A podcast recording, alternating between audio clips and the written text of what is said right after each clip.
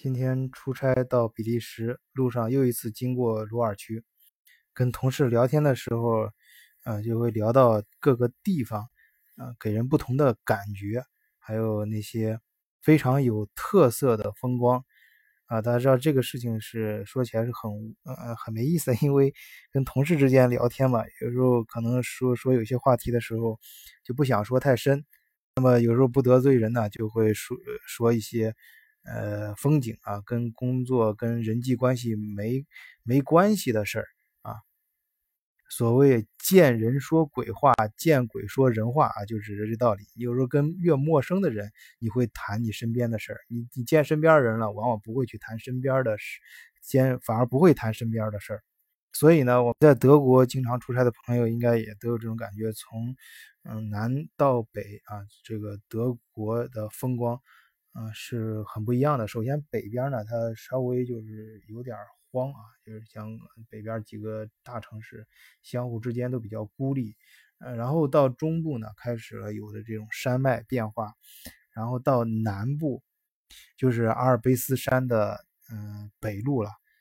跨过阿尔卑斯山就到意大利啊，这一路那个风景是完全不一样的。特别是呃中部一带，它的风景啊。呃，就是就是同样是，呃，有有山有起伏不定的这种呃地平线，啊啊，然后还有呃绿草地啊，德国从南到北都是这种松树嘛，只是略微不同的这种松树林，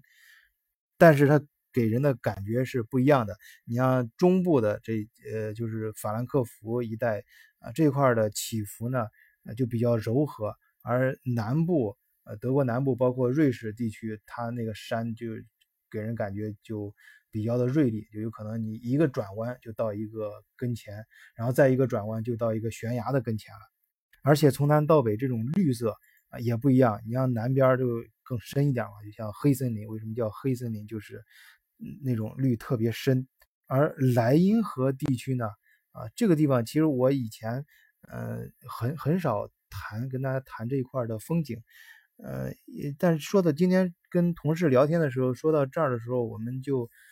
谈到这个德国有两个最重要的河流啊，我把它称为就是像中国的黄河跟长江一样啊，一一个是像北边的易北河啊，还有一个就是南边的莱茵河。呃，我们先说易北河啊，它易北呢，这个易啊，就是那个容易的易，就是中国。呃，古文里面提到过有一个地方，啊，叫这个呃，好像是风萧萧兮易水寒，啊，壮士一去兮不复返，啊，就给人很肃杀的感觉，啊，北就是这种北边，但但是实际上这个易北这两个字它不是这个意思，它是音译过去的，叫 ab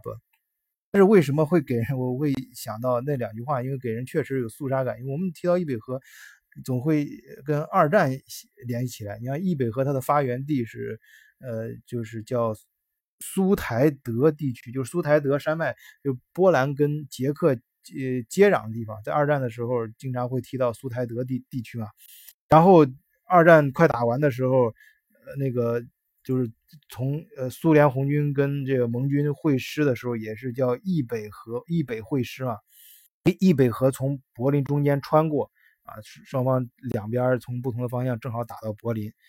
我个人也更多的熟悉易北河，就是因为，呃，我所经常住的城市汉堡啊，也是易北河啊，呃，入海口的那个城市。呃，这个我在前面专门讲汉堡那期节目的时候讲过，大家可以去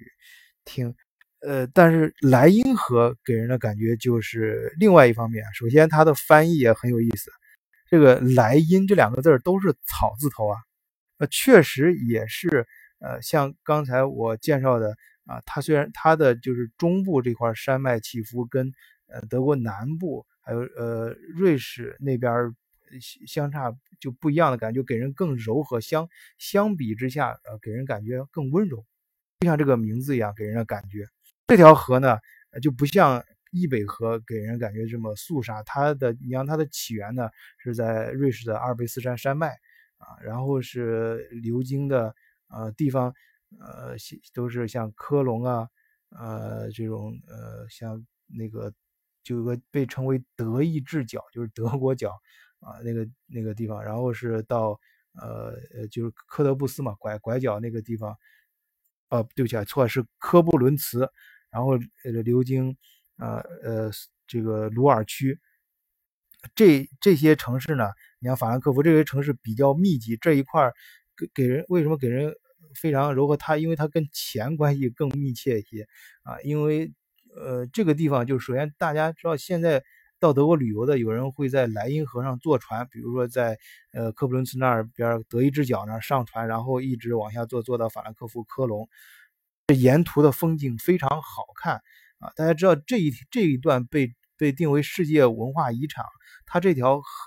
其中这条河上很长一段距离是没有桥的，不允许桥。啊，我有一次也是无意中开车，呃，从那儿过的时候，中间找找旅店，我当时不知道这个地方是，呃，是是世界文化遗产，很漂亮。我无意中找到住的地方，我发现，然后去住的住的河对岸的时候，发现没有桥，然后是坐摆渡，呃，开车是开上摆渡，然后摆过去的。然后在早上醒来的时候，突然发现啊，真的很漂亮啊。后来我才知道，那个那个小镇叫乌普塔尔，而。呃，河两岸呢，就是有山脉，它的山脉很柔和，也不是特别高，上面修了很多城堡。其实，在过去古代的时候是要塞，大家可以想象，它是它沿岸其实最早都是一些资源性的城市，呃，像鲁尔区啊这种就是产煤、钢铁啊，包括。下面的法兰克福啊，它后城市起来的很早，那个时候它修这些城堡，其实沿沿着河岸修的这些城堡，其实就是要塞，为干什么呢？收税。呃，随着历史的变迁，可能收税什么这种功能没有了，城堡留下来就变成了我们现在看到的在山坡上的古堡啊，和在嗯还在这个呃呃树林中间隐约的一些遗迹啊，就感觉非常的漂亮。而且像它它这个山比较像我说的比较柔和，不像呃南部阿尔卑斯山那么锋利，所以。它在山会形成一些呃河谷、山谷的地方，山坡上会种有大片的葡萄园啊，这样的话就给你的这种感觉啊，就更生活化、更甜蜜啊。所以我觉得莱茵河啊，给人的感觉应该是非常温柔的啊。这就是德国的两条河和我个人对它的不同感觉。好，谢谢大家，今天就聊到这里。